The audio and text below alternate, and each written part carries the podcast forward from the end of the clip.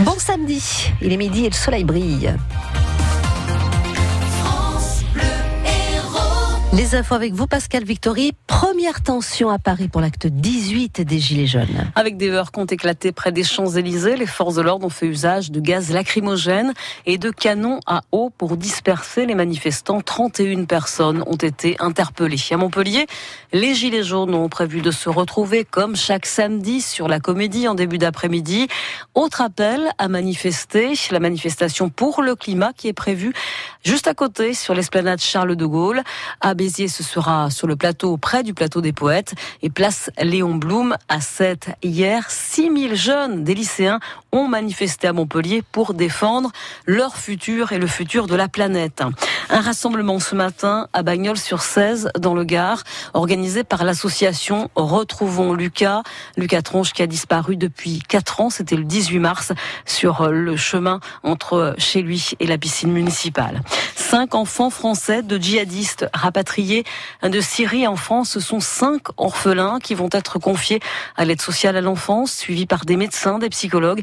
Le gouvernement a réalisé ce rapatriement car ils étaient sans parents et en danger et n'évoquent pas pour l'heure d'autres retours, comme le demandent pourtant les avocats euh, des familles euh, d'autres femmes qui euh, sont encore sur place avec leurs enfants retenus dans des camps en Irak ou en Syrie. C'est le cas d'une famille de Lunel qui demande le rapatriement de deux enfants âgés de 10 et de 3 ans qui sont détenus dans un camp en Syrie avec leur mère. Un salarié d'ACM Habitat, le bailleur social, âgé de 54 ans, a dormi en prison. Il est accusé d'avoir reçu de l'argent, on va dire des pots de vin, de la part de demandeurs de logement social pour mettre leur dossier au-dessus de la pile, ce qu'il ne pouvait d'ailleurs pas faire parce que lui, il était employé à l'entretien des appartements. C'est justement une personne qui n'a pas eu d'appartement qui lui avait versé 1700 euros qu'il a dénoncé. Il avait reçu plusieurs sommes, hein. on parle de 4000 euros en deux ans. Il risque jusqu'à 10 ans de prison. Et puis dernier match du 15 de France dans le tournoi Destination. Match qui se joue en début d'après-midi en Italie. Sur le plan comptable, il n'y a plus rien à gagner, mais c'est une question d'honneur. Finir sur une défaite en plus chez les Italiens euh, serait vraiment un très mauvais signe pour cette équipe déjà bien mal en point. Le troisième ligne, Montpellierin, titulaire cet après-midi dans l'équipe de France, Louis Picamol. La position dans laquelle on est actuellement, on peut pas, on peut pas fanfaronner mais on va quand même avoir un peu d'ambition sur ce match-là et, euh, bien sûr qu'on a envie de bien finir ce tournoi.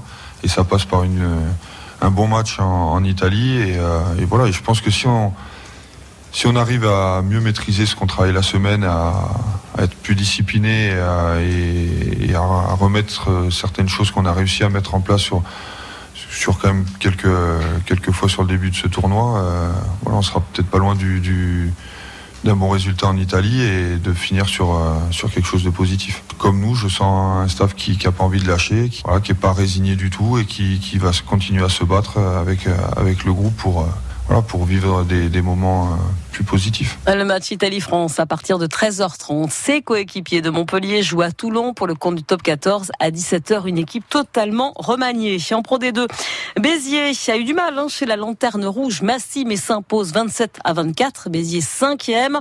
Et puis enfin, une victoire à domicile pour les footballeurs. Biterrois 1 à 0 face à Auxerre. Et allez voir hein, sur le site de francebleu.fr.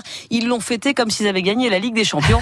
LASB qui reste 19e. Mais le maintien effectivement, n'est pas impossible. En Ligue 1, Monaco s'est imposé chez le Dauphin du PSG à Lille 1-0.